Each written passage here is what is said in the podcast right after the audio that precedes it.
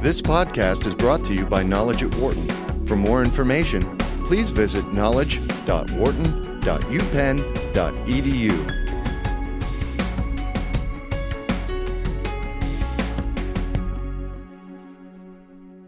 I'd like to welcome Kevin Werbach to Knowledge at Wharton. Kevin is a professor at Wharton of Legal Studies and Business Ethics, and we're going to talk about the controversial issue suddenly of net neutrality and the new proposed uh, Federal Communications Commission's uh, proposals to uh, that could affect net neutrality. And Kevin, I think the best thing to do. Welcome to Knowledge at Wharton. Thank you. But the best thing is probably to start out with a, a, thumbnail sketch of what net neutrality is for viewers. Absolutely. No, it's, it's funny you say suddenly, because in, in some ways this has been a sudden controversy after the FCC proposals um, leaked uh, a few days ago.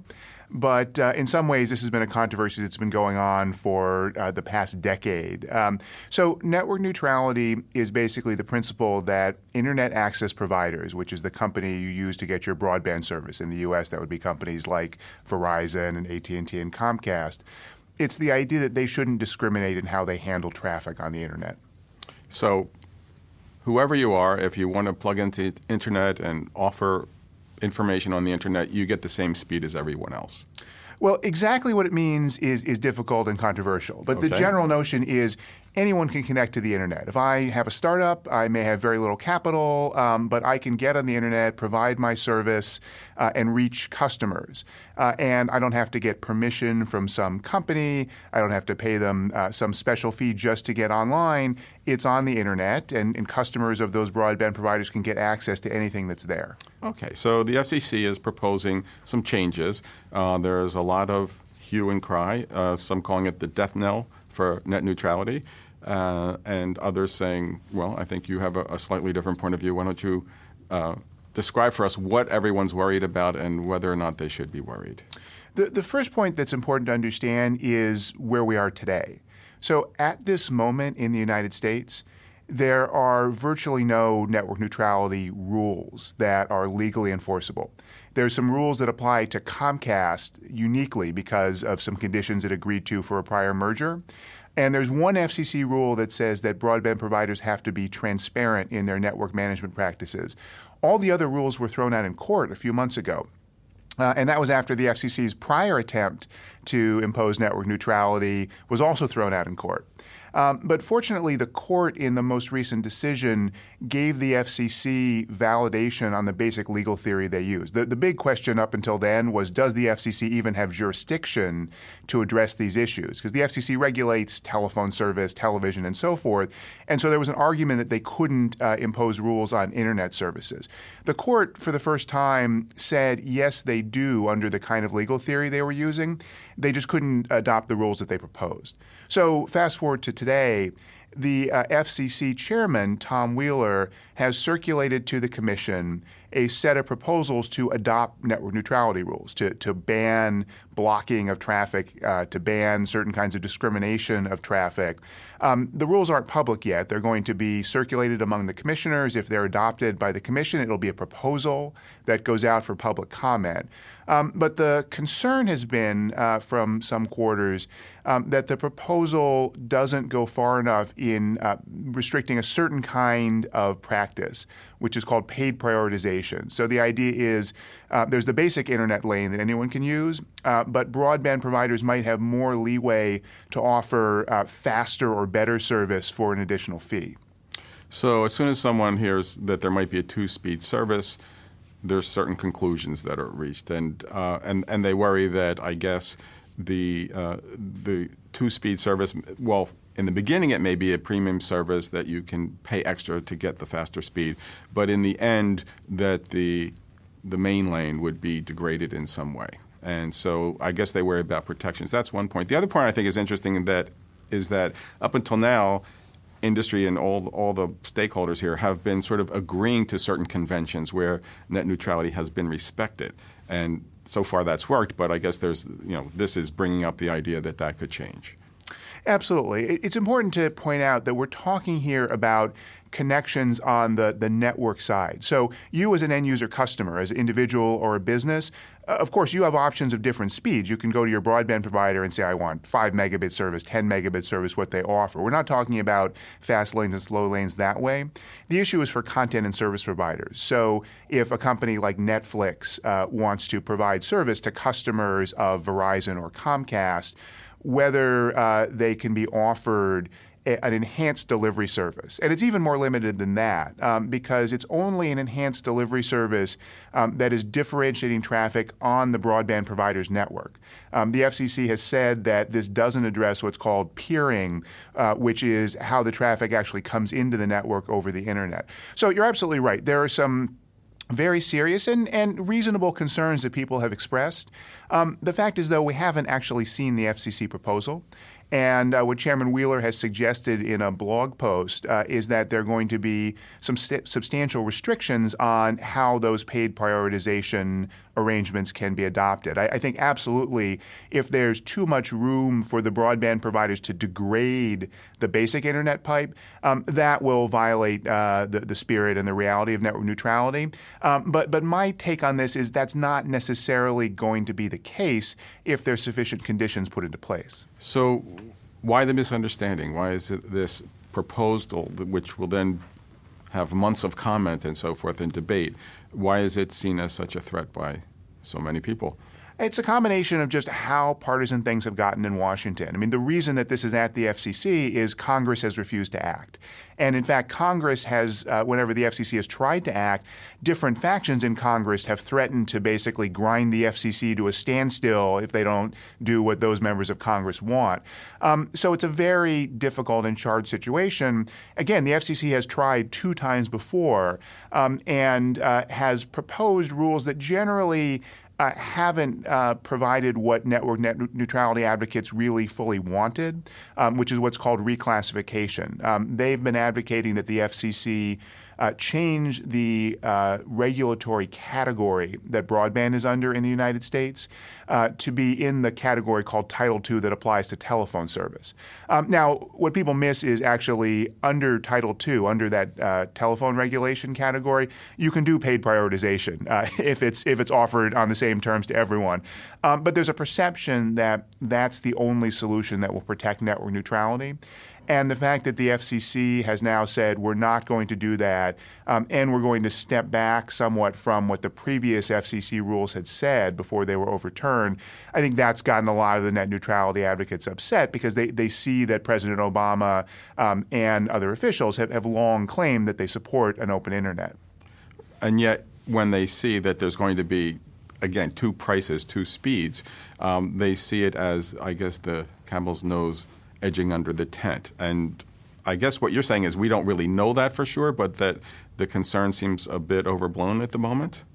Yeah, it's it's uh, always unsatisfying when uh, someone who is an academic or a policy wonk says it's complicated, uh, but it's complicated um, because it's complicated in several ways. Technically, it's very complicated. What exactly these prioritization deals are, how they work, uh, the engineering, how they compare to all the other options that those companies have um, is a very complex subject. It's not that uh, there's just one way you get from here to there on the internet. A company like Netflix has a whole variety of different providers it uses. It uses caching systems called content delivery networks. It engineers where its traffic goes, and, and it's paying for all those services. So it's not that there's this free internet pipe, and now for the first time there's a paid pipe. Um, there's a lot more complexity on that side. And then on the FCC side, there's a lot of complexity. Um, again, what are the practices that go into effect? How does the FCC respond? What are the enforcement practices? and, and again, that's always going to be the issue. Uh, even if the FCC adopted this Title II regulation, they would still have to make distinctions and, and still have to engage in enforcement.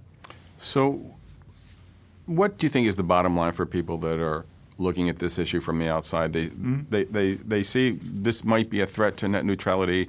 The, the issues are complicated. What does it mean, for example, for consumers? Mm-hmm. Uh, will it affect what they're paying? Uh, and other stakeholders. Sure. So two points. One is net neutrality is this this this vague concept. It's it's a buzzword. It's a slogan.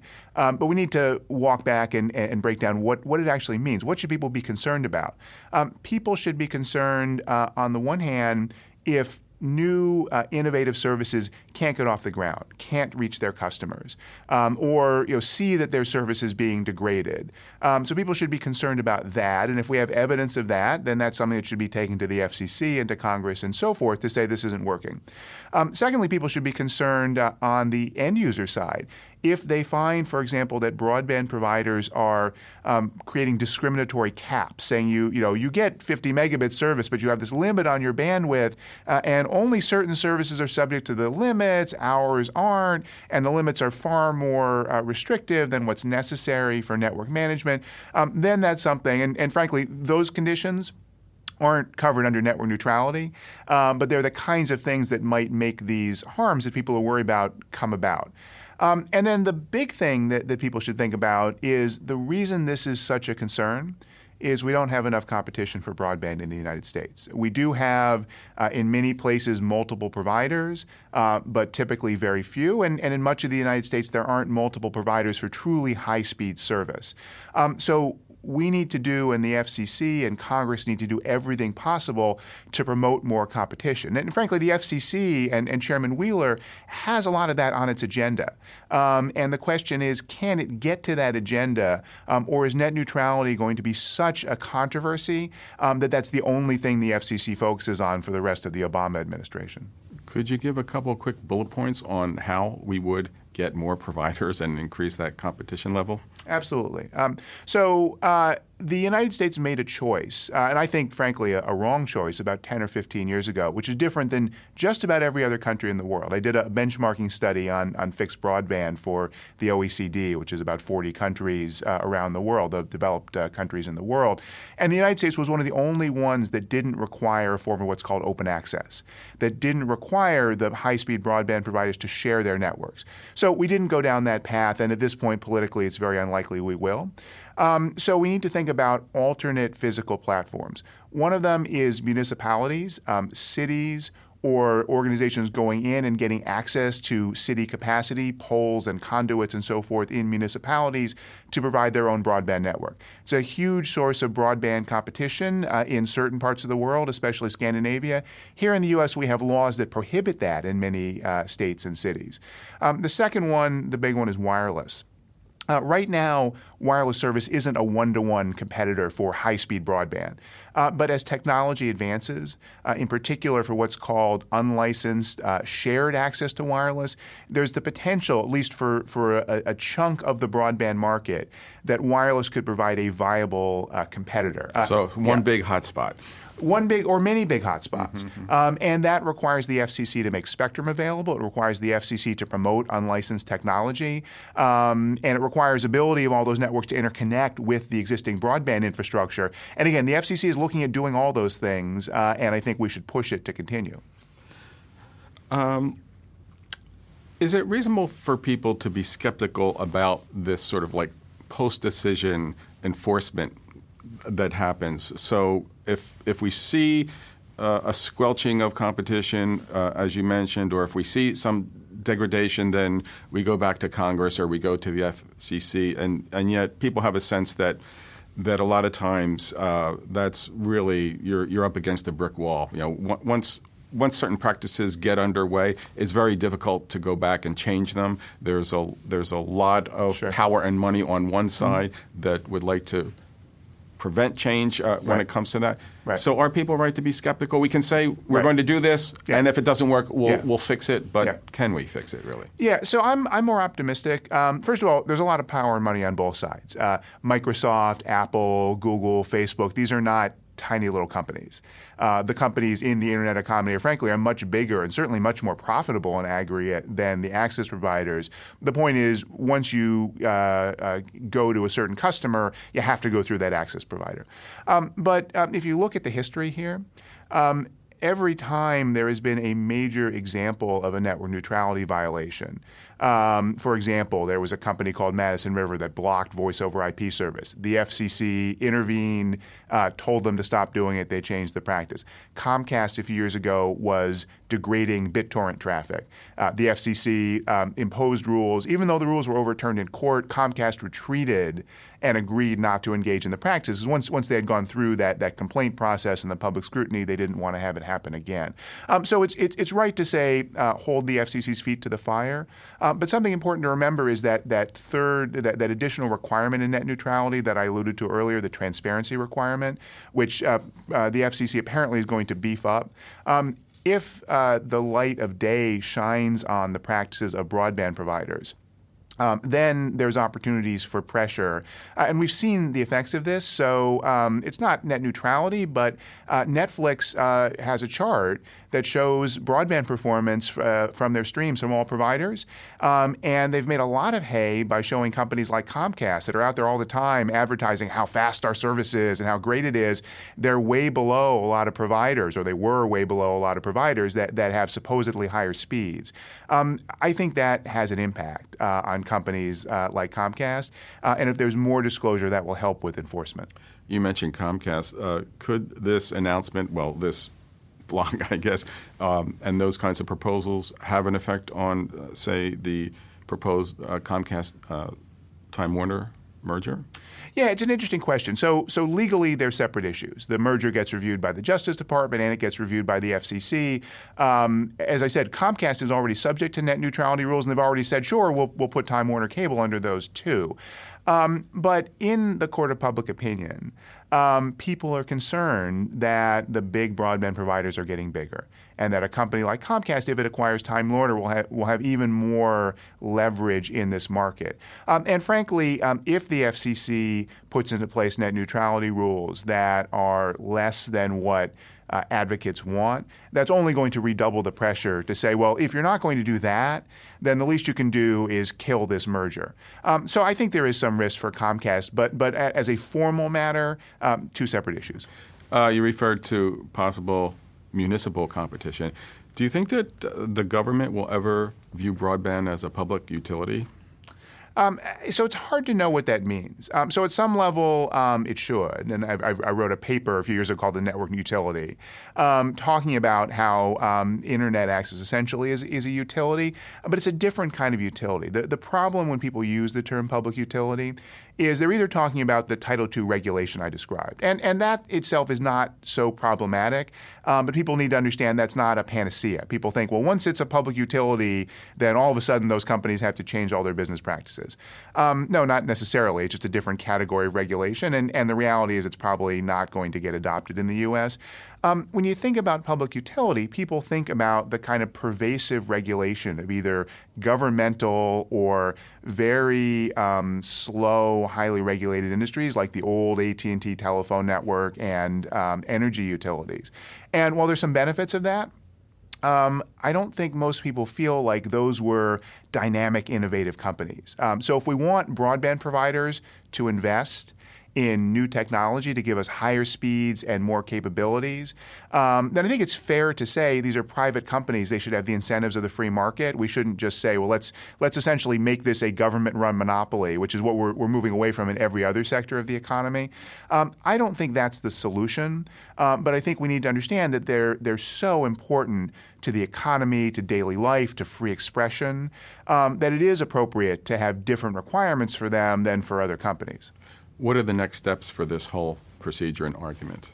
Uh, the FCC proposal has been circulated to the five commissioners. Three of them have to vote for it, which is not a sure thing, um, because the Republican commissioners have suggested they're not going to vote for any net neutrality rules, and the other two Democrats want something stronger. Um, so, assuming the commission votes for it, uh, they have a meeting scheduled in mid May. It will go out for public comment, typically for two to three months. Anyone can weigh in. The FCC has already set up an email box for public comment, but there will be an opportunity for anyone who wants to to go on the web and make a comment that goes in the formal docket.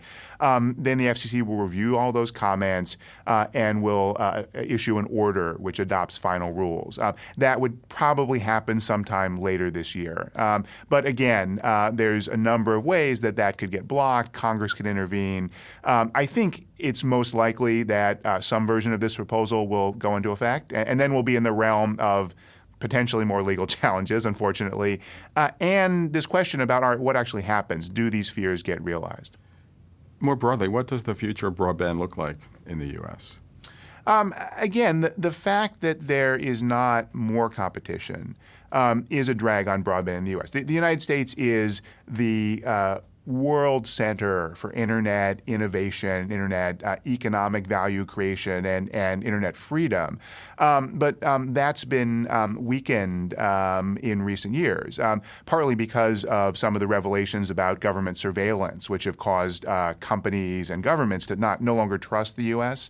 on that front, uh, but partly because uh, we don't have the level of broadband connectivity by some measures that they do in other places. So I think that will be a drag. Um, and and uh, I think, uh, you know, we've talked to companies like Comcast and Verizon and so forth. They say, look, we are investing, we are providing these high speed services, we are, we are putting fiber networks into the ground, uh, which by some measures we have more widely than other countries. Um, but I think if you look at the potential, we haven't gone far enough. So um, I'm worried um, that at some point, even though Silicon Valley is here, and even though Wall Street, which, which funds so much of this, is here, and even though we have this extraordinary innovation culture, the, the, the smartest and best uh, entrepreneurs and technologists want to come here from around the world, um, that's not going away. Uh, but I, th- I think there is some risk if we don't have a true national policy of promoting advances in broadband and more competition at every turn, um, that the U.S. falls behind behind, and also that we lose some of this potential that the internet has and that broadband has um, for catalyzing both uh, economic benefit as well as all these great social benefits. Thanks very much for joining us. Thank you for having me. For more business news and analysis from Knowledge at Wharton, please visit knowledge.wharton.upenn.edu.